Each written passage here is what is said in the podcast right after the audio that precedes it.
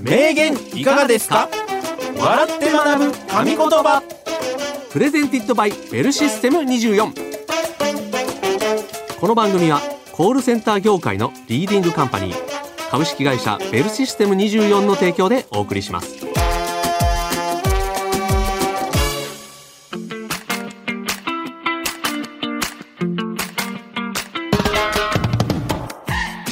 歴史上の偉人現代を生きる著名人が語った数々の名言をクイズ形式で笑って学ぶ。名言いかがですか？笑って学ぶ神言葉。お相手はコーヒールンバの平岡社長と。西原明宏でお送りいたします。はいよろしくお願いいたします。お願いいたします。さあ始まりました。名言いかがですか？笑って学ぶ神言葉、はい。ということで、うん。西原さん。はいはい。いつもはですね、うん。名言をクイズ形式でご紹介してるんですがはい。今週はですね特別編ということでうん。先日からはい。ゲストにお招きしている言語学者の川添愛さん、はい。そしてベルシステム24からですね、うん。金本勝義さんにお越しいただき、うん。最近の話題の言語 AI についてお話を伺っていきたいと思っております。はい。名言いかがですか？笑って学ぶ神言葉。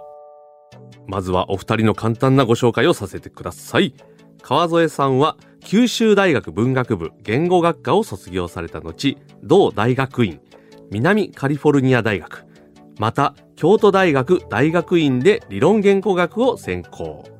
国立情報学研究所社会共有地研究センター特任准教授を務められ現在は言語学や情報科学の専門家としての知識を生かし作家としても活躍されています。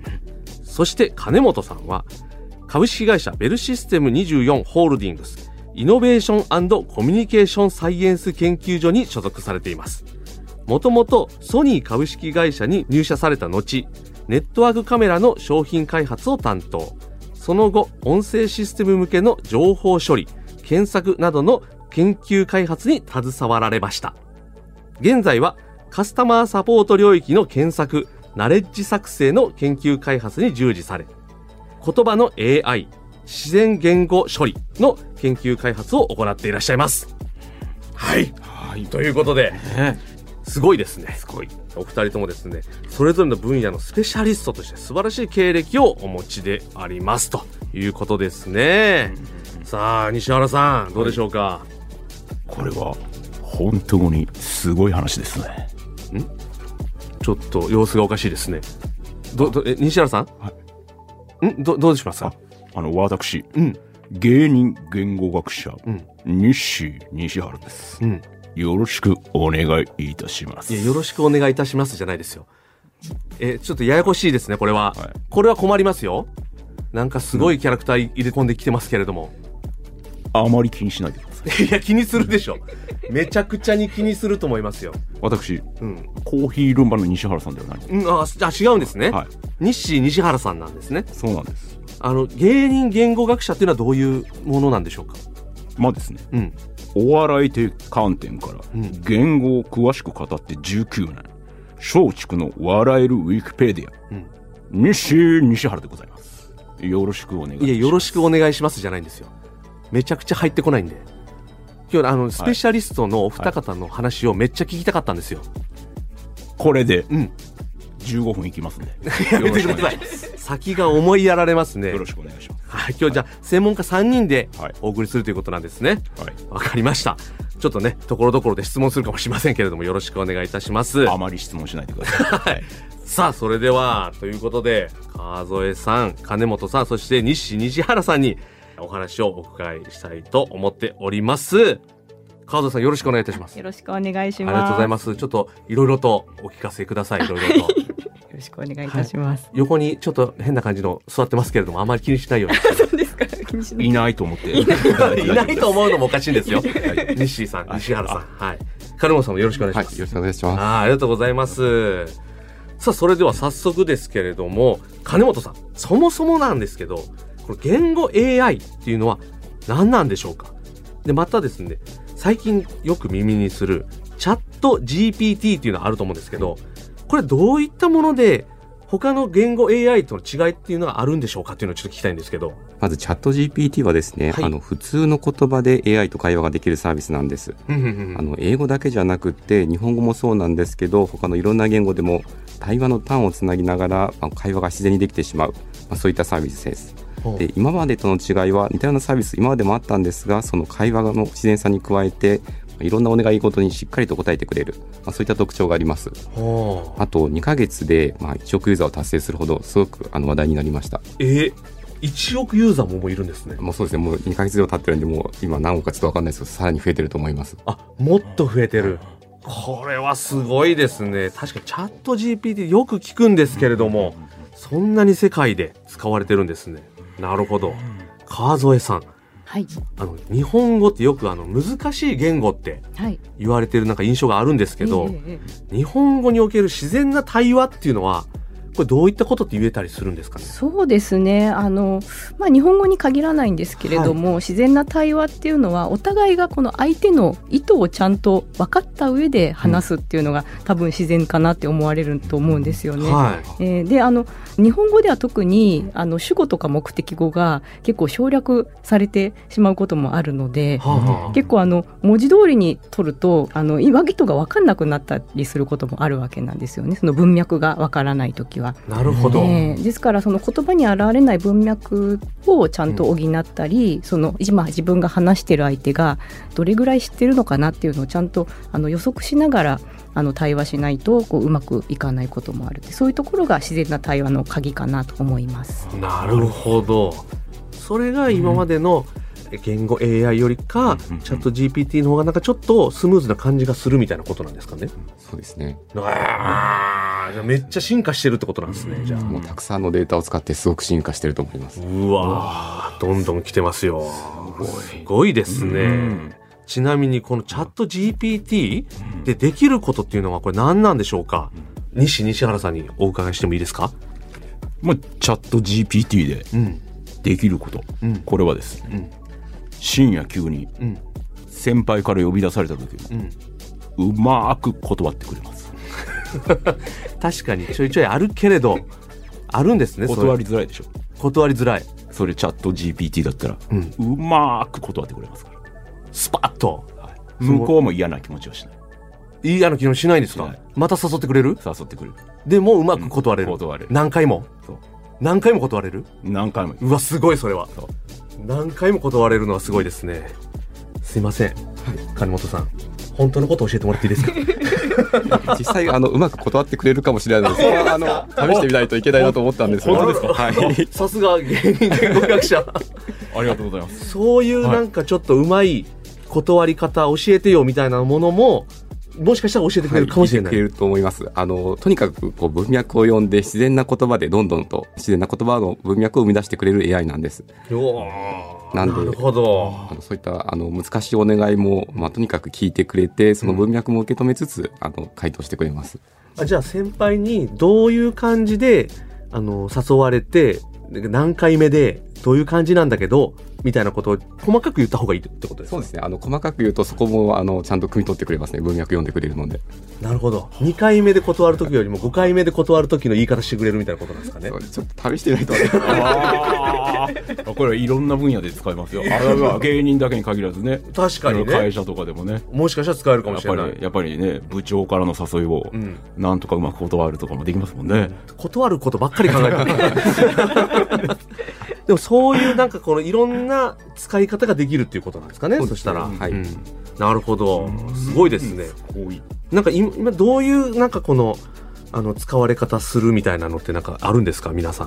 まあ、そうですね、まあ、よくあるのがうん。長い文章を短く要約するとかも得意ですし、ほうほうあと機械なので疲れないのであのアイデアを出す際にう。んあのとことん付き合ってくれたりもします。なるほどね疲れることがないと。そうですね。でどんどんアイデア出してくれると。はい。すごいですね。一番いいのがやっぱ壁打ちだと思いますね。壁打ち。はい。あテテニスとかの壁打ちみたいなこあのとですねアイデア出しの壁打ちですうんうんね。基本的に向こうからもちろん新しいことも出してくれるんですけどやっぱり最終的に考えるのは人なので、うんうんうんアイデアをどんどんとこう良くしていく上でこう自分の中にあるものを引き出してくれる、まあ、そういった壁打ちに使っていただけるんじゃないかと思います。なるほど。わかりました、はいあちなみに何ですか？これは。あのチャット GPT を使っていろんなことの使い方ができるっていう例もあるんですね。一つの例なんですけど、うん。まあ、さっきのあの断るところにちょっと近いかもしれないんですがずる休みというかあおのう。ゲームをしたいがためにお休みをする例というのをちょっと作ってきました。まさにじゃないですか。え？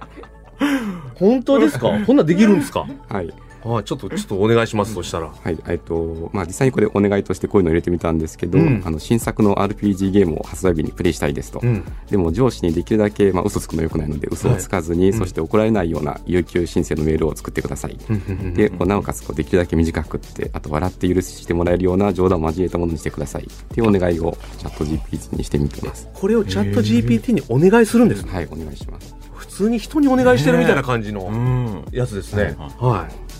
で、返信が来たと。うんはい。そうするとあのちゃんとメールなので件名から始まって有給申請について、で、は あ、懸命の考えい、ちゃんと考えてますメールなので。確かに、有はいはい。給申請について、ねこれ嘘ついてないですもんね。うんはい。でこう私うん。まるまるあなたの名前、まあ、こうちゃんと自分の名前を書き換えるようにしてて、うん。本日はお忙しいところをすりますという挨拶から始まって、うん。はい。こう日程のところにちゃんとこうゲーム発売日の日付とか、有給取得日数に、まあ、有給取得日数ちゃんと入れてくださいっていうのが書いてたりしますので、は なるほど。こういうのもちゃんと入れてくださいと。いそして本文が始まりますね。はい、ゲームの発売日が迫ってますと。うん。でこうキャラクターを成長させて冒険に出かける楽しみが込み上げてきております。怒られるんちゃいますか、これ。知らんがなっていう。ここの時点でもう、うんね、ピキピキピキピキピキってなるかもしれない。この後ちょっとあの、うん私自身ちゃんと自己成長にもプラスに働くと信じておりモチベーション向上にもつながると考えております。なるほど。会社のためにもなるんですよと。でこう、うんお手数をおかけして恐縮ですがご検討いただけますと幸いですと。で楽しい時間を過ごしちゃんと冒険の経験値を多く得て記者しますので戦力アップ間違いなしです。これで笑ってくれる上司ってすごいいい上司ですよね。仕方ないなっつって。なるほど。でも確かになんか嘘ついて、うん。なんかこっそりね、休むよりか、うんなんかいいですよもうね。堂々と。堂々と。開き直って、うん宣言しますからね、うんメールで。でも休む日数もちゃんと言ってるから。ね。ね。じゃあもうこの期間はもうやるんだなということで。西西原さんの回答にも答えてくれそうな雰囲気してきましたね、これは。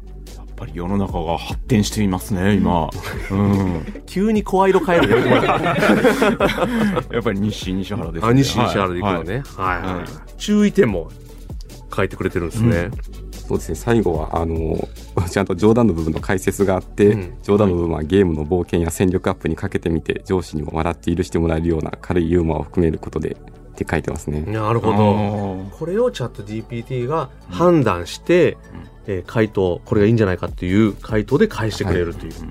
普通にでも人となんかうんやり取りしてるような感じのね、ねうん雰囲気ですけれども、これ、ここまでみ聞いてみて、ちょっと川添さんいかがですか、これ。そうですね、あのえー、と結構実はその金本さんの指示ってはい。あの複雑なんですよねあの日本語としてはすぐ分かりますけれども、はいあの機械からすると今まで結構難しかった要素があって、はい。例えばあのできるだけ短く笑って許してもらえるようなはい。ものを書いてくださいっていうふうに金本さんおっしゃってるんですけど、はいその短いっていうのは何が短いっていうかっていうとメールが短い。で笑って許してもらえるっていうのは私が上司に笑ってもらしてもらえるっていうそういうあのところが省略されてるんですよね。ええなんか、んいつもの感じでなんかこうスルーしてましたけど、ええ実は、実はじゃあめっちゃちゃんと細かく言うとすると、そうそうここも書かないといけないんだ。そうなんですで今まではもうそういうとこもちゃんと書かないといけなかったんですけど、あの割とそういうのもちゃんと意図を汲み取ってくれるようになっているのであのすごいなと思います。すごいですすね。これが今までのやつはもう本当細かく言わないといけなかったけど、チャット GPT だともう本当にいつもメールを送るような感じで読み取るっていうところまで進化をしているということなんですね。えー。ちなみに、うん。チャット GPT といえば次々とバージョンアップされる一方で危険性についても指摘されたり一時的に利用が制限される国も発生しました。これらはその仕組みにも何か関係しているのでしょうか？金本さんよろしくお願いいたしますはい、あのできるだけ間違えないようにとか、うんあと危険な回答をしないような工夫は入ってるんですけどあの先ほど中身をお伝えしたように自然な言葉をどんどん生み出していく AI です、うんなので知らないことでも知ってる範囲であの自然にそれらしい文章をどんどん生み出してしまうんですね。なので知らないことについては少しこう事実と異なるような文章が生み出されがちだったりします。まあ、そういうところでよくチャット GPT ってあの嘘をつくって言われているところになります。なるほど。自然がゆえに。はい。自然がゆえに知らないことでもなんかそれっぽく言ってしまうということなんですね、頭良すぎて。へえいいですね。すごいですうね、ん。ちなみに川添さんのあの、著書であります、はい。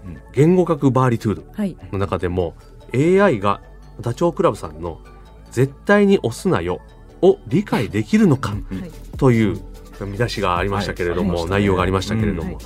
そういった AI が学ぶ言葉の難しさっていうのはどういうところにありますか？ね、そうですね。あの、まあ、先ほども言ったんですけれども意図を組むっていうのがやはりその難しいところで、私たちが言っていることそのものがその私が言いたいこととは限らないんですよね。うんうんうんでその端的な例がこの「絶対に押すなよで」これはあの言葉の上では「押すな」っていう禁止を言ってますけれども、意図的には「押せ」なんですよね。そうですね、ええ。はい。でこういうあの合言葉みたいにうん。こう知る人ぞ知るっていうか本当の意味を知ってるっていうことが必要になってくるような例っていうのは、まあ、今の家ももしかしたら結構難しいのかなと思うんですけど、はい。でちなみにあの私チャット GPT にはい。そのネット風呂の縁にいる上島さんが絶対に押すなよと言いました。あなたは彼を押しますかって聞いたんですよ、うんうん。そしたらなんかそんな危険なことをしちゃいけませんって。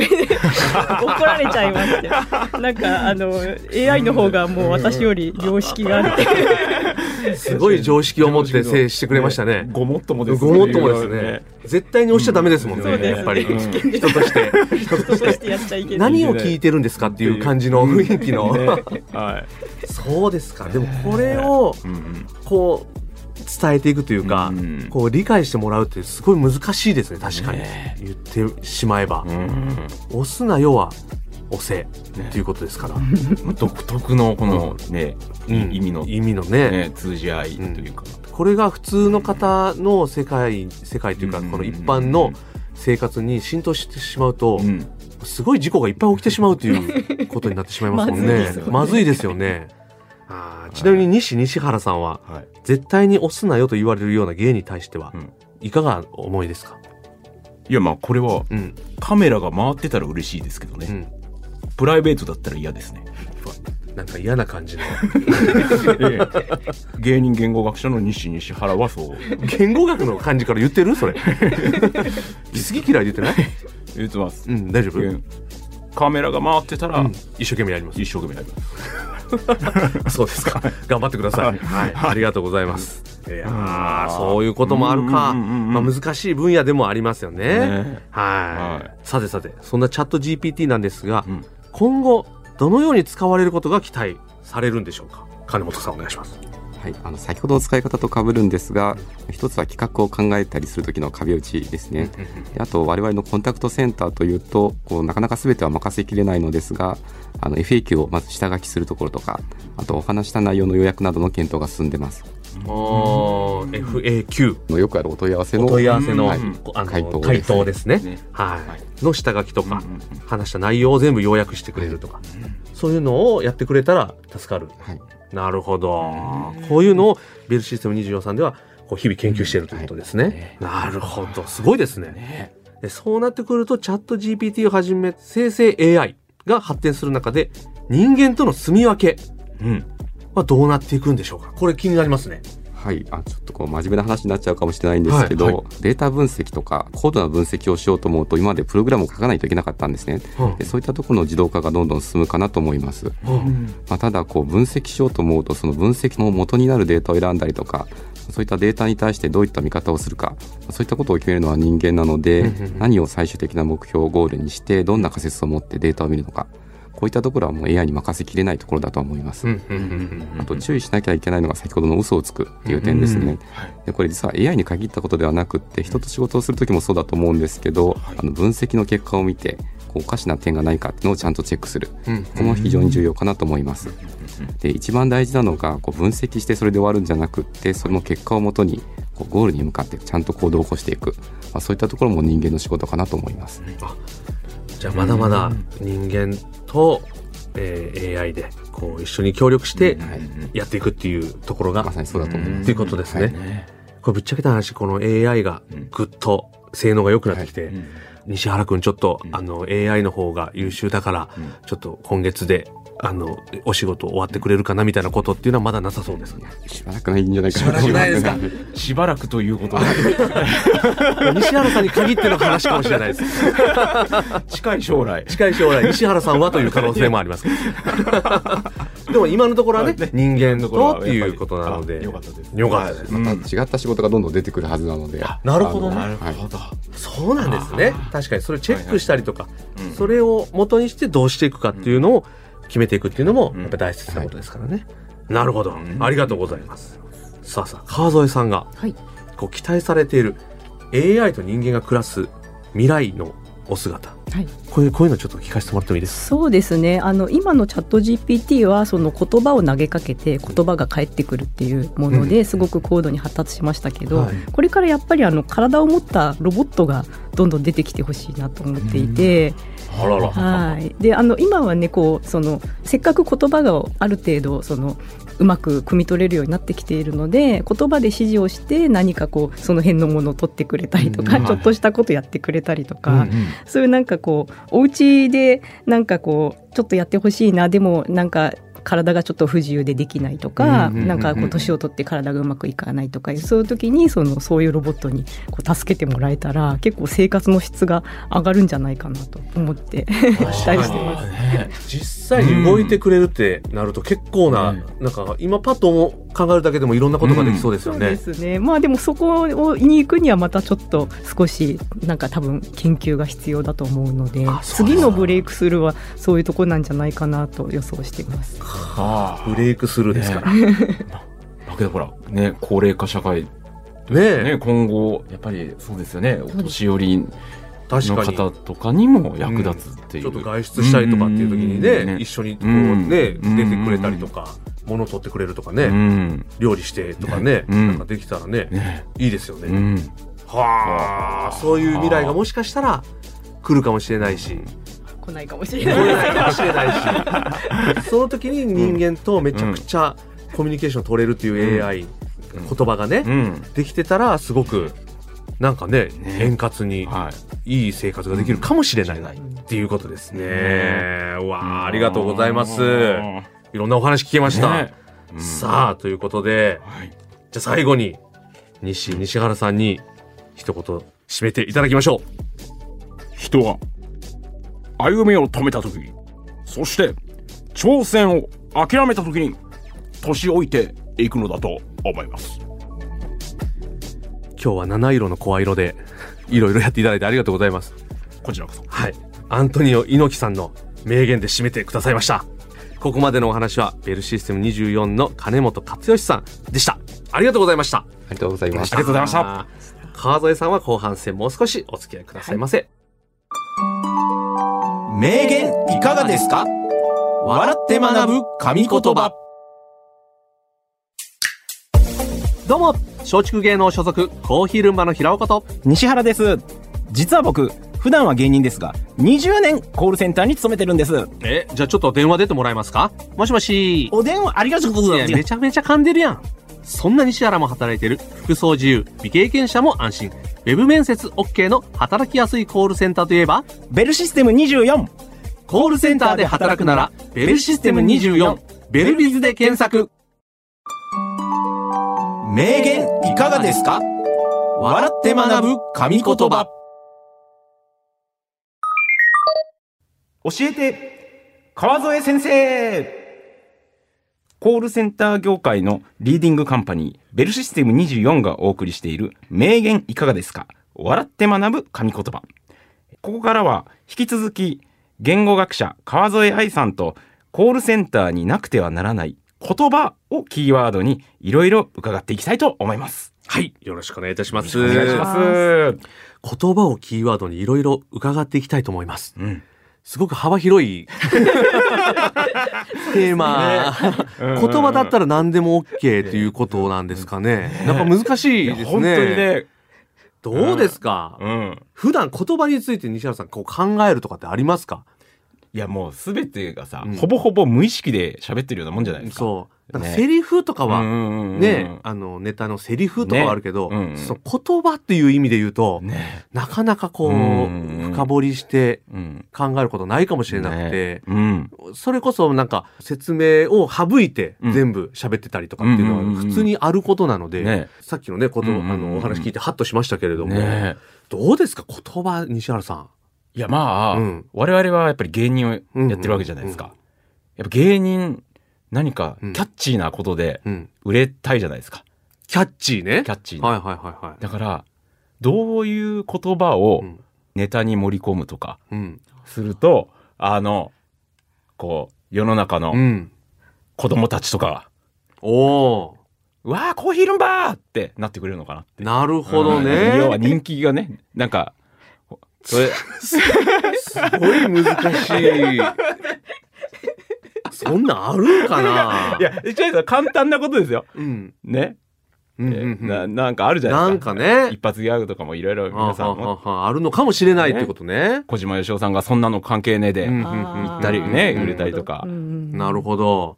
そういうのってなんか、うんどうなんですか、先生。そうです川ね。うんでも、まあ私もあんまりその割合詳しい方ではないんですけれども、はいなんか結構汎用性が高い短い言葉って流行りやすいなって思ってて、まあ今あの、はい。えっと言ってくださった小島さんの「そんなの関係ねえ」もそうですし、はい。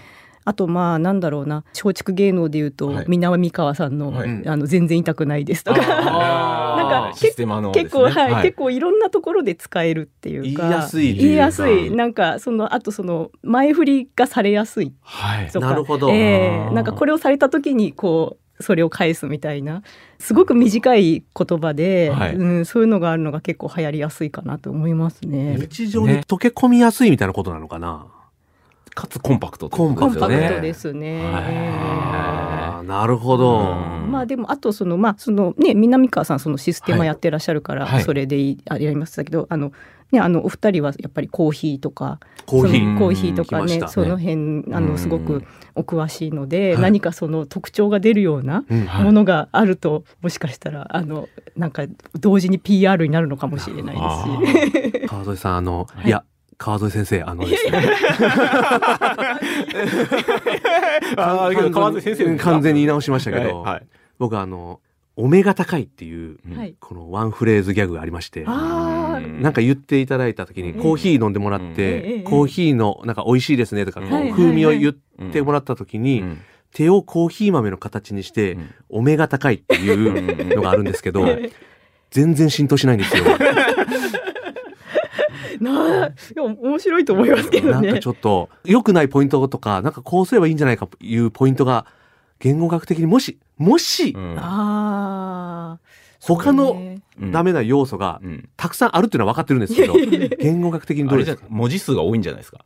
お目が高い。6文字よ、ままだそれで6多い。まあ例えば言う時の顔が面白いとか、うん、なるほど。あとあのコントの中はでい。それをなんか言ってすごく印象に残るみたいな、ううん。んはい。そういう文脈があってその面白い形でお目が高いって言ったら結構いろんな人のなんか脳裏に残りやすいのかな。なるほど。あのなんか例えば、えっと少し前ですけど、はい。エレキテル連合さんの「ダメよダメダメ」とかああのネタの中でこう繰り返し言われてるうちにこう流行るみたいなこともあるかなと思って、すいませんなんか 素人結局そのフレーズとしてはもう大丈夫だけど、ええその顔とかそういうところで補えってことですね。そうですね。文脈とか表情とかがあったら、うん。もっとこう際立つのかなと思いました、あのポーズもすごくいいと思うほら、うん。ほらほらほらほら。おおむねいいからね。だから今までが空打ちしすぎなんですよギャグの空打ち。空打ち。今まで空打ち状態。状態。文脈を作ってそこで打てってこと？うん 空打ちは良くないってことですね。わあ、いいですね。えああ、すごいですえ。うん。あとですね、はい。ちょっと僕、あの、個人的にうん、最近ですね、あの、コーヒーショップをオープンしたんですよ。はい。あのサチオピアコーヒーっていう、はい。あの、吉祥寺で月曜日と火曜日だけやってるんですけど、はい。ここで商品名ってあるじゃないですか。あはい。あれをつけるんですけど、なんかね、しっくりいっうんてない、この商品名とかある。例えば、はい。うんオレンジとローズマリーのアイスコーヒああ、うん。美味しそう。お美味しそう。美味しそうなんだけど、うん。なんかこれそれこそ文字数とか、うん。なんか関係してるんじゃないかとか文字のなんか並びとか、はいはい。なんかそういうのがあって、うん。人に与える印象とかっていうのが、うん。なんかあるんじゃないかって思ってるんですけど、ちょうどいい印象に残る文字数とか、なんかこの最初になんかインパクトのある言葉の方がいいとかって、そういうのってなんかあったりするんですかね？どうですかね？なんかでも今聞いたオレンジとローズマリーのコーヒー、アイスコーヒーはなんかすごくいいなって思って、はい。なんかというのもオレンジとで5ですよね。5ですよねローズマリーので7なのでなんではい五七調になってて、なんかすごく私としてはいいなと思いました。ほら、あ ほら見、ほら見なさい。ー いえそれはヒットしてるんですか？いやいやももちろんごこれからですよね。もちろんご好評いただいてますけども、これからでもここからね、どんどんいくと思う。はい。確かに、でも、言われてみれば、うん。オレンジとうん。ローズマリーのうん。アイスコーヒーか。うん。そうですね。五七五うん。に自然とはいはいはい。偶然ですけど。うんあ、でもそういうのって、なんか五感として入ってきやすいみたいなのあそうるんでか、ですすね。あの、まあ、先ほど、あの、平岡さんが猪木さんの言葉で締めてくださいましたけど、猪木さんの言葉ってうん七七調とかうん五七調とかすごい多いんですよえ？元気があれば何でもで？きるは七七なんでです。もできる。うんほんまうや。ん、そうなんです。すごいや。元気があればね何でもできる。バカ野郎も。最後、トトトって言うと思ったうじゃないですか。バカ野あ、郎ご、ごか。そんなん何でも5になりそうだけど。確かに。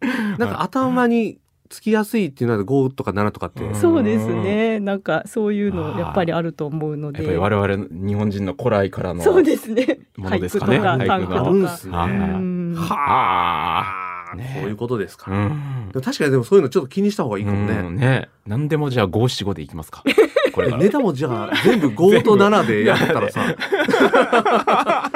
スイスイ頭に入ってくるんじゃない、ねはいはい。どうですか？西原さん。これはちょっと勉強になりましたね本当にうん、確かにね。うんうんうんとか言って本当に我々これから全部五七五でやってる可能性ありますよ。逆に聞きにくいかもね。全部だと。うんそういう方向でもうん考えていくと、ね。なんかいいかもしれうんうんうんないですね。うん。いやー、ねありがとうございます。ありがとうございます大変ためになりました。ねありがとうございます。す。川添さんにはですね、えー来週もご登場いただきますので、ぜひよろしくお願いいよろしくたします。お願いいたします。以上教えて川添先生のコーナーでした。名言いかがですか？笑って学ぶ神言葉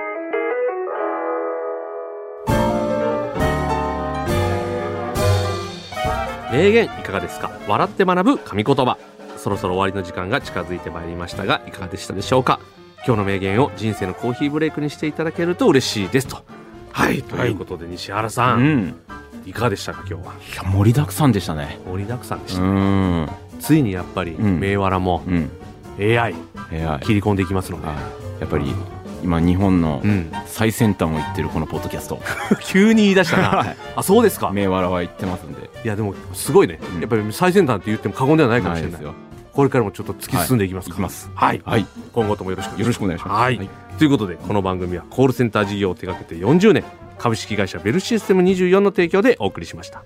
ベルシステム24では現在一緒に働く仲間を募集中です気になる方は概要欄からベルシステム24のお仕事情報サイトベルビズをチェックしてみてくださいそれではまた来週お相手はコーヒールンバの平岡幸男と西原明宏でした。